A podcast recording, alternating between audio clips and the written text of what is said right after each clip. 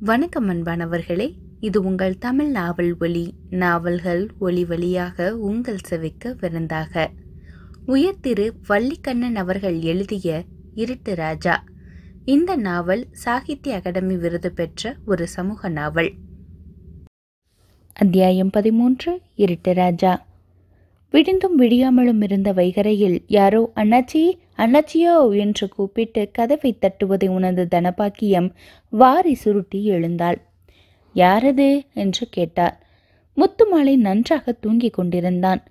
நான் மதினி ராமதுர என்று பதில் வந்ததும் வாயா? என்று கூறியவாறே அவள் கதவை திறந்தாள். என்ன விஷயம்? விடுகிறதுக்கு முன்னால் அண்ணாச்சியை தேடி வந்திருக்க? என்று விசாரித்தாள். ராமதுரை வீட்டுக்குள் வந்தான். ஒரு அவசர காரியம். அண்ணாச்சி இன்னும் எழுந்திருக்கலையா? என்று அங்கும் பார்த்தான். முத்தொளி சிந்தி சுவரோடு ஒட்டியிருந்த சிறு விளக்கை அவள் தூண்டிவிட்டாள். வெளிச்சம் மங்களாக பரவியது. அண்ணாச்சியை எழுப்பணுமா? அவ்வளவு அவசரமா என்ன? ஆமா மதினி உடனே எழுப்பினா நல்லது. தயங்கி தயங்கி பேசினான் அவன். அவன் குரலும் பார்வையும் ஏதோ நடக்கக்கூடாது நடந்திருக்கிறது என்று என்ன செய்தது? அவள் அறைக்குள் போய் முத்துமாலையை எழுப்பினாள். எதிர்த்த விட்டு துறை வந்திருக்கான் எதுக்கோ உங்களை கூப்பிடணுமா? என்று அவள் சொன்னது வெளியில் நின்றவனின் காதுகளிலும் நன்றாக விழுந்தது. முத்துமாலை நீட்டி நெழுந்து எழுந்து உட்கார்ந்தான். என்ன துறை இங்க வா என்று அழைத்தான். ராமதுரை அவன் அருகில் சென்று உட்கார்ந்து ரகசிய குரலில் பேசினான். அண்ணாச்சி நீலா இப்படி பண்ணுவான்னு நான் நினைக்கவே இல்லை. மோசம் பண்ணி போட்டுட்டா. வீட்டில் அவளை காணல. வாய்க்காலுக்கு போயிருப்பா. வர கொஞ்ச நேரமாயிருக்கும். இதுக்கு போய்? என்று பரபரப்பு அடையாமல் இழுத்தான் முத்துமாலை. இல்லை அண்ணாச்சி நீலா பிளான் பண்ணித்தான் இப்படியெல்லாம் செஞ்சுருக்கணும். வீட்டை விட்டே போயிட்டா. ராத்திரி பத்து மணி வர வேலையெல்லாம் செஞ்சுக்கிட்டு இருந்தா. நான் வழக்கம் போல படுத்து தூங்கிட்டேன். தினசரி அவள் வேலைகளை எல்லாம் முடிச்சிட்டு படுத்துக்கிறதுக்கு பத்து பத்தரை ஆயிரும். அம்மா கூட தான் படுத்து தூங்குவா. ஒன்றரை ரெண்டு மணி இருக்கும். அம்மா தான் என்னை எழுப்புனா. நீலாவை காணும்னு சொல்லி கண்ணீர் வடிச்சா. புறவாச கதவு சும்மா சாத்தி தான் இருந்தது. உள்தாப்பா எதுவும் போட்டுக்கல. விளக்கை ஏற்றிக்கிட்டு நானும் அம்மாவும் பின்பக்கம் போய் பார்த்தோம். வீட்டை சுற்றியும் வந்து பார்த்தோம். ஆளே இல்லை. அப்புறம் தூக்கம் எது? விளக்க வச்சுக்கிட்டு குறுகுறுன்னு உட்காந்துருக்கோம் அம்மா அழுதுகிட்டே இருக்கா. வாய் விட்டு ஒப்பாரி வைக்கக்கூடிய விஷயமா இது? மௌனமா கண்ணீரை வடிச்சபடி முடங்கி கிடக்குதா? இப்படி பண்ணி போட்டது சின்ன சவம். படக்குன்னு பாடையில் போயிருந்தாலும் நிம்மதியாக இருக்குமேன்னு இப்போ உட்காந்து அழுதுகிட்டு இருக்கா.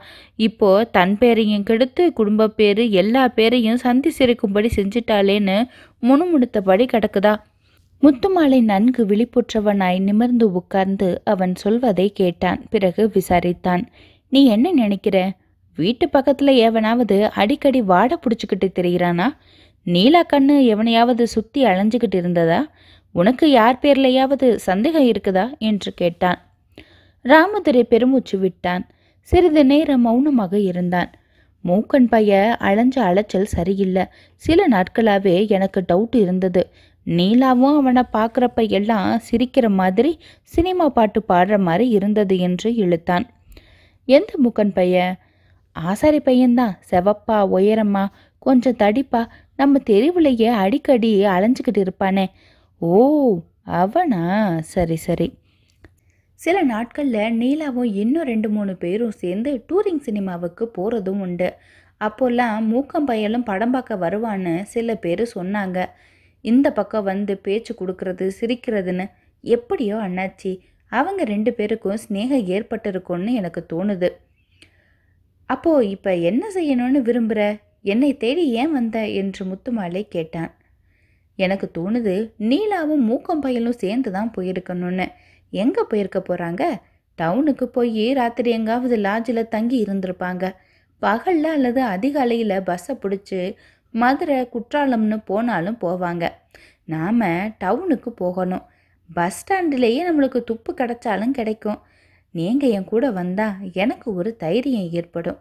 அந்த மூக்கம் பயலை எங்க கண்டாலும் மடக்கி சரி சரி புறப்படு என்று உடனே கிளம்பினான் முத்துமாலை. பல்ல விளக்குங்க காப்பி சாப்பிட்டுவிட்டு போகலாம் என்று தனபாக்கியம் கூறவும் காப்பி போட்டுட்டியா என்ன? என்று முத்துமாலை கேட்டான். இதோ அஞ்சு நிமிஷத்தில் ரெடி ஆயிரும் என்று அடுக்களை பக்கம் திரும்பினாள் அவள். வேண்டாம் பாக்கியம் அதுக்கெல்லாம் இப்போ நேரமில்லை என்று சொல்லிவிட்டு வெளியேறினான் முத்துமாலை. ராமதுரை அவன் பின்னாலேயே நடந்தான். அவர்களது நல்ல காலம் பஸ்ஸுக்காக அதிக நேரம் காத்திருக்க வேண்டிய அவசியம் ஏற்படவில்லை. அதே போல டவுன் பஸ் நிலையத்திலும் சந்தர்ப்பம் அவர்களுக்கு உதவியது. அவர்கள் வந்த பஸ் நிலையத்தினுள் புகுந்த வேளையில் திருச்செந்தூர் செல்கின்ற பஸ் வெளியே வந்து கொண்டிருந்தது. மெதுவாகத்தான் வந்தது. தற்செயலாக அந்த பஸ்ஸினுள் முத்துமாலையின் பார்வை பாய்ந்தது. அதனுள் மூக்கன் இருப்பதும் தெரிந்தது. ஏ தோற அந்த பஸ்ஸில் மூக்கம்பைய இருக்கானே? என்றான் அவன். ராமதுரை கவனித்தான். பொம்பளைகள் பக்கத்திலே நீலா மாதிரி ஒருத்தி இருப்பதும் தெரிந்தது. அந்த மூதியாத்தான் இருக்கும். இப்போ நம்ம என்ன செய்யறது? என்று பதட்டம் காட்டினான் அவன். முத்துமாலை அவன் கையை பற்றினான். அவசரப்படாத. அவங்க நம்மளை பார்க்கல. அதனால பயம் இல்லை. இடையில எங்கேயும் இறங்கிட மாட்டாங்க. நேராக திருச்செந்தூருக்கு தான் போவாங்க. நம்ம அடுத்த பஸ்லேயே போவோம். அங்கே யாரும் அவர்களை தேடி வருவாங்கங்கிற எண்ணமே அவங்களுக்கு ஏற்படாது. அதனால் பயம் இல்லாமல் கவலை இல்லாமல் ஜாலியாக கோயிலுக்கு போவாங்க. கடற்கரையிலே நிற்பாங்க. எப்படியும் நாம் அவங்கள பிடிச்சிடலாம் என்று முத்துமலை தெரிவித்தான். அரை மணி நேரத்திற்கு பிறகுதான் திருச்செந்தூருக்கு அடுத்த பஸ் என்று தெரிந்ததும் இரண்டு பேரும் ஹோட்டலுக்கு போய் சிற்றுன்றை சாப்பிட்டு வந்தார்கள். பஸ்ஸில் வசதியாக இடம் பிடித்து கொண்டார்கள். பயணத்தின் போது ராமதுரை நீலாவை திட்டிக்கொண்டே வந்தான். மூக்கன் பயலுக்கு சரியானபடி பாடம் கற்றுக் கொடுக்கணும். அவனை பார்த்ததுமே கழுத்தில் துண்டை போட்டு முறுக்கி பெடரிலேயே ரெண்டு கொடுக்கணும் என்ற ரீதியில் முணுமுணுத்தபடியே வந்தான். அவனுடைய ஆத்திரம் ஓரளவு தனியட்டும் என்று முத்துமாலை பொறுமையாக இருந்தான். திருச்செந்துரை நெருங்கிய போது பேசலானான். துற இப்போ ஆத்திரப்படுறதுல ஒரு பிரயோஜனமும் இல்லை. ஆரம்பத்திலேயே இவ்வளவுக்கு முத்த விடாமல் கண்காணித்து நடவடிக்கை எடுத்திருக்கணும். இப்போ எவ்வளவு தூரத்துக்கு ஆயிட்ட பிறகு அவள் துணிஞ்சு திட்டம் போட்டு அவனோடு வீட்டை விட்டு வெளியே வந்துட்ட பிறகு ஏசுறதுலேயும் உன் மனசை நீயே குழப்பிக்கிறதுலையும் லாபமே இல்லை. நீலா அந்த பயலோடு ஓடி வந்தது. ராத்திரி அவன் கூட கழிச்சு புட்டு ஜாலியாக ஊர் சுத்த துணிஞ்சிருக்கான்னா அவளுக்கு அவன் மீது பற்றுதலும் பிரியமும் நிறையவே ஏற்பட்டிருக்குன்னு தான் அர்த்தம். அவளையும் அவனையும் மிரட்டியும் உதச்சும் பிரிச்சிடலாம். நீலாவை திரும்பவும் வீட்டுக்கு கூட்டிட்டு வந்து உதச்சு கார்வாறு பண்ணுறது ஒன்றும் கஷ்டமில்லை. உடம்பினாலும் உள்ளத்தினாலும் கலங்கப்பட்டவளாக தான் அவள் இருப்பா. ஊர்லேயும் கெட்ட பேர் தான் நிலைக்கும். அதனால் அவளுடைய வாழ்க்கையும் பாதிக்கப்படும். அவளுக்கு கல்யாணம் ஆகிறதும் பெரிய பிரச்சனையாகத்தான் இருக்கும். மூணு நாலு வருஷம் கழியட்டும் மூடி மறைச்சு தூர தொலைவில் மாப்பிள்ளை பார்த்து கல்யாணம் பண்ணி கொடுத்துடலான்னு நினச்சாலும் அதுலேயும் நடைமுறை சிக்கல் ஏற்படும்.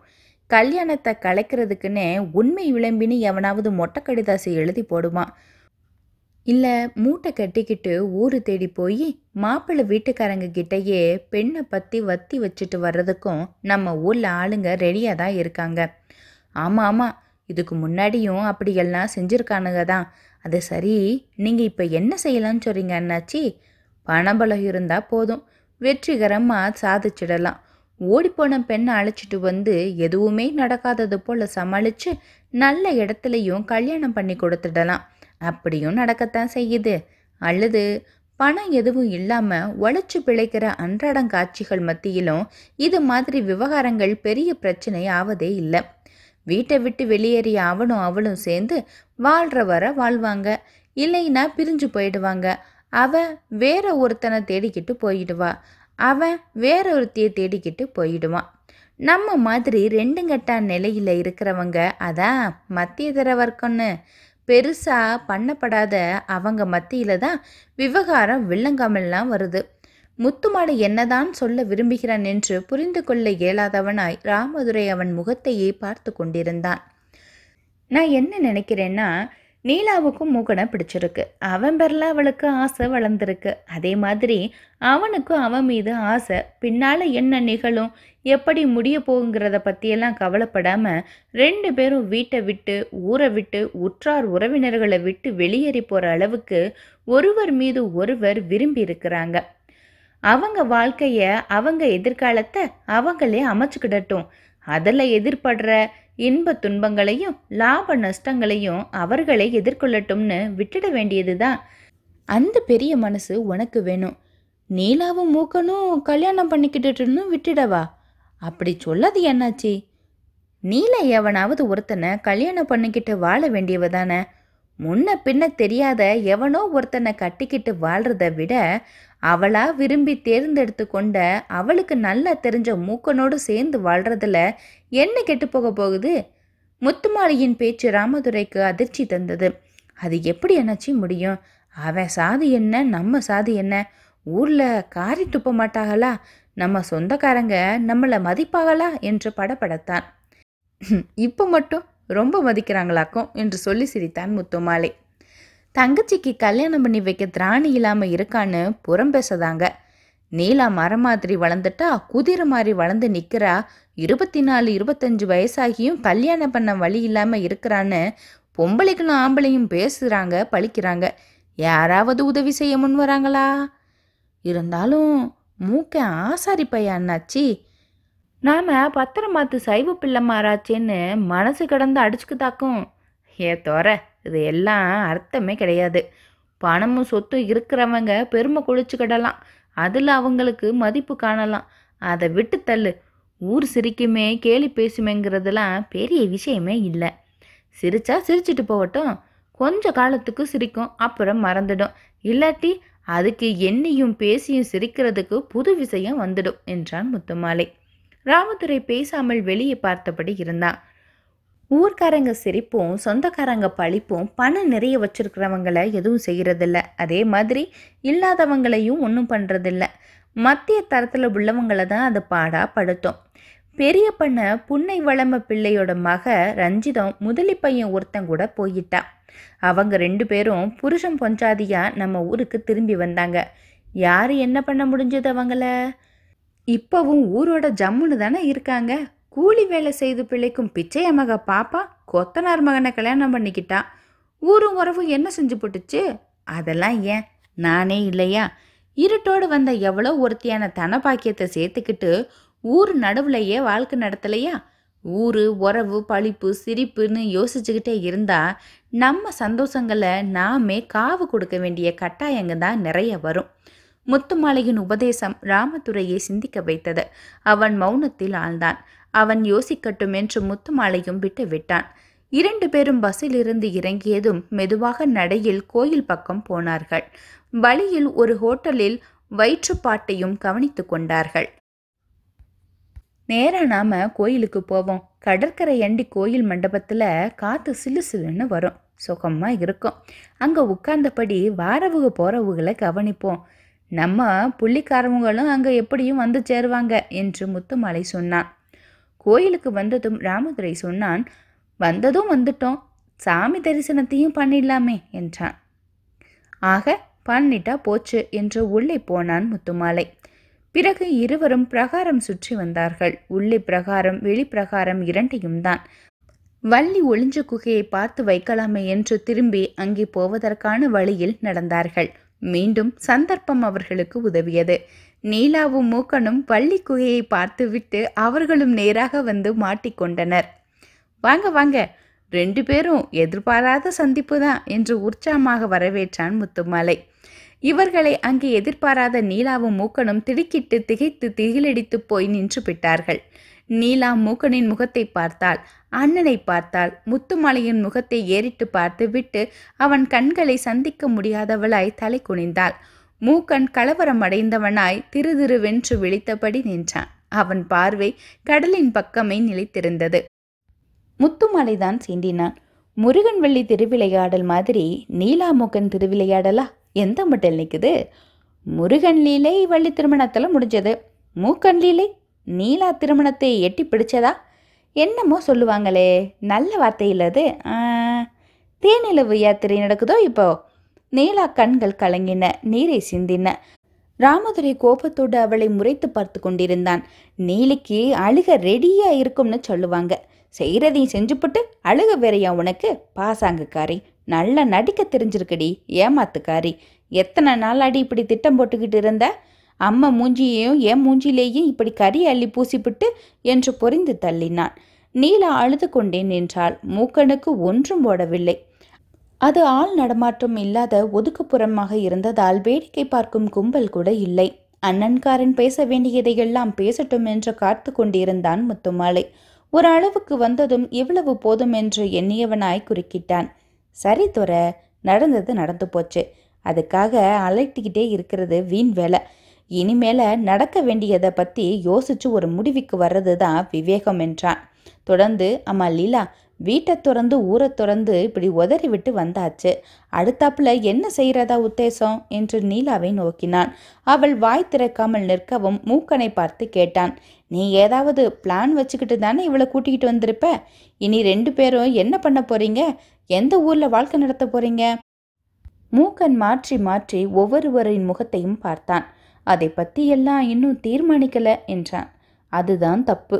ஒரு பெண்ணை இழுத்துக்கிட்டு ஓடி போகிறத விட பெரிய தப்பு. தன்னை நம்பி தான் கூட வந்தவளுடைய எதிர்காலத்தை பற்றி எண்ணி பார்க்காம அவள் வாழ்க்கைக்கு உறுதி அளிக்காம அவளை அந்தரத்தில் விட்டு விடுவது. நீலா உன் பேச்சை கேட்டு உன்னை நம்பி உன் மேலே ஆசை வச்சு உன் கூட வந்துட்டா. அவளை கடைசி வரைக்கும் வச்சு காப்பாற்ற வேண்டிய பொறுப்பு உனக்கு வந்துடுச்சு. அஞ்சு நாள் ஆறு நாள் அல்லது ஒரு மாதம் ஜாலி பண்ணிட்டு அவளை உதறிடலான்னு நீ உன் மனசில் எண்ணி இருந்தா அது பெரிய அயோக்கியத்தனம். அவளுக்கு செய்கிற மகத்தான துரோகம். அவளுடைய எதிர்காலத்தை ஒரு பெண்ணின் வாழ்க்கையை கொலை பண்ணிய குற்றமாகும். உங்கள் உறவு இவ்வளவு தூரம் முற்றி கணிஞ்சிட்டதால நீங்கள் ரெண்டு பேரும் கல்யாணம் பண்ணிக்கிட்டு வாழ்க்கை நடத்துவது தான் நியாயமாகும். நீங்கள் இப்போவே நம்ம ஊருக்கு திரும்பி வரணும்னு அவசியம் எதுவும் இல்லை. தூத்துக்குடியிலையோ மதுரையிலோ அல்லது உங்கள் மனசுக்கு பிடிச்ச ஒரு நகரத்திலேயே போய் வசிக்கலாம். நீங்கள் எப்படி பிழைப்பீங்களோ அது உங்களுடைய சாமர்த்தியத்தை பொறுத்தது. ஆனால் மூக்கா ஒன்று மட்டும் மனசில் வச்சுக்கோ. நீலாவை கைவிட்டுடலான்னு நினைக்காத. உன்னை நம்பி எல்லாரையும் எல்லாத்தையும் துறந்துட்டு வந்திருக்கிற பெண்ணை ஏமாற்றி இவளை அளக்கலையே விட்டுறாத. அப்படியெல்லாம் செய்ய மாட்டேங்க ஐயா என்று உணர்ச்சியோடு பேசி கையை எடுத்து கும்பிட்டான் மூக்கன். அப்போ சரி இங்கேயே இவளுக்கு நீ தாலி கட்டிடு நாங்களே சாட்சியாக இருப்போம் என்று முத்துமாலை கூறினான். நாலு பேரும் ஒரு கடைக்கு போய் தாலிச்சங்கிலி வாங்கினார்கள். கோயிலில் வைத்து மூக்கன் நீலாவுக்கு தாலி கட்டினான். சாமியை கும்பிட்டு விட்டு ஹோட்டலுக்கு போய் விருந்து உண்டார்கள். நீலா நீயா தேடி அமைச்சு கொண்ட வாழ்க்கை இது. என்றைக்குமே நீ சந்தோஷமா இருக்கும்படி பார்த்துக்கொள். மூக்கா உனக்கு சொல்ல வேண்டியது எல்லாம் முன்னாடியே சொல்லியாச்சு. எங்க இருந்தாலும் என்ன தொழில் செய்தாலும் மன நிறைவோடு சந்தோஷமா இருக்க கத்துக்கோங்க. எங்களுக்கு கடிதம் எழுத மறந்துட வேண்டாம். சரி நாங்க வாரோம் என்று விடை பெற்றான் முத்துமாலை. ராமதுரையும் சொல்லிக்கொண்டு புறப்பட்டான். புதுமண தம்பதியினர் கண்கலங்க வணக்கம் தெரிவித்தனர். இது இப்படி முடியும்னு நான் நினைக்கவே இல்லை என்று முத்துமாலையிடம் ராமதுரை சொன்னான். காலம் வழி அமைத்து கொடுக்கிறது. வாழ்க்கை தன் போக்கில் முன்னேறுகிறது என்றான் முத்துமாலை. அம்மாவை எப்படி சமாதானப்படுத்த போறேன்னு தான் எனக்கு தெரியவே இல்லை என்று நெடுமூச்சறிந்தான் துறை எல்லா காலப்போக்கில் சரியாகிடும் என்றான் முத்துமாலை. முத்துமாலையும் ராமதுரையும் பஸ் நிலையத்தை நோக்கி போய்க் கொண்டிருந்தார்கள். எதிரே வந்த இருவரை பார்த்ததும் ஹ இவங்க கூட கோயிலுக்கு வராங்களே என்று கிண்டலாக குறிப்பிட்டான் துறை நானும் நீயும் கோயிலுக்கு வந்துடுறப்ப மற்றவங்க வர்றதில் என்ன ஆச்சரியம் இருக்குது என்றான் முத்துமாலை. அதுக்கில்ல இவங்கள உனக்கு தெரியாதா? நம்ம ஊர் அணைஞ்ச பெருமாள் பிள்ளை மருமகன் குமரகுருவும் அவனோட அம்மா இசக்கி அம்மாலும் இவங்க தான் ஒரு பெண்ணை வாழ விடாமல் துரத்தி அடித்து புண்ணிய சம்பாரிச்சவங்க இப்போ போய் கோயிலுக்கு வந்து என்ன வரம் கேட்க போகிறாங்களோன்னு தான் நினச்சேன். ஓஹோ! என்று நீட்டி இழுத்த முத்துமாலை எதிரே வந்து கொண்டிருந்த அம்மாளையும் மகனையும் கூர்ந்து நோக்கினான். அவர்கள் அருகில் வந்ததும் வாங்கம்மா வாங்க தம்பி என்று ரொம்ப தெரிந்தவன் மாதிரி விசாரித்தான். அவர்கள் தயங்கி நின்றார்கள். ஆமா நீங்க யாருன்னு தெரியலையே என்ற அந்த அம்மாள் வார்த்தைகளை மென்றாள். சிவபுரம் முத்துமாலை உங்க சம்பந்தக்காரரோடைய ஊரு தான் நானும். ம் என்று அவனை மேலும் கீழுமாக பார்த்தாள் அந்த அம்மா. குமரகுருவும் கவனித்தான். முருகனை தரிசிக்க வந்திருக்கீங்களா? பரிகாசம் போல துணித்தது அவன் பேச்சு. ம் என்று சொல்லி நகரத் தொடங்கினாள் இசக்கியம்மாள். நல்ல காரியம்தான். உங்க மாதிரி பக்தர்கள் வர போய் தான் கடவுள் கூட கண்ணை முடிக்கிட்டாரு. உலகத்தில் நடக்கிற அக்கிரமங்களை பார்க்க அவருக்கு மனசு இல்லைன்னு தோணுது. கடவுளும் கண்ணை மூடிக்கிட்டு இருக்கிறதால மனுஷங்க மேலும் மேலும் அநியாயங்களையும் அக்கிரமங்களையும் செஞ்சுக்கிட்டே இருக்காங்கன்னு தோணுது. குமரகுரு இப்போது முறைத்தான். என்னவ? வழியை மறைச்சிக்கிட்டு உளறிக்கிட்டு இருக்கிறீரே? நீர் யாரு? என்று அதட்டினான். முத்துமாலை குறும்புத்தனமாக சிரித்தான். பரவாயில்லையே. உனக்கு ஆம்பளை மாதிரி அதட்டி பேசக்கூட தெரியுமா? முழு பொட்டையாகலேன்னு சொல்லு என்றான். ஏய் என்ன குடிச்சு கிடிச்சுக்கிட்டு வந்திருக்கியா? என்று குமரகுரபும் கோபமாக கேட்டான். நான் குடிக்கிறவன் தான். ஆனால் இப்போ குடிக்கல. ஆனால் நீ குடிக்கடிக்கிற மடைய. குடியும் குடுத்தனமாக வாழ வேண்டிய அப்பாவி பெண்ணோட வாழ்க்கையை குட்டிச்சுவராக்குன வீணன்.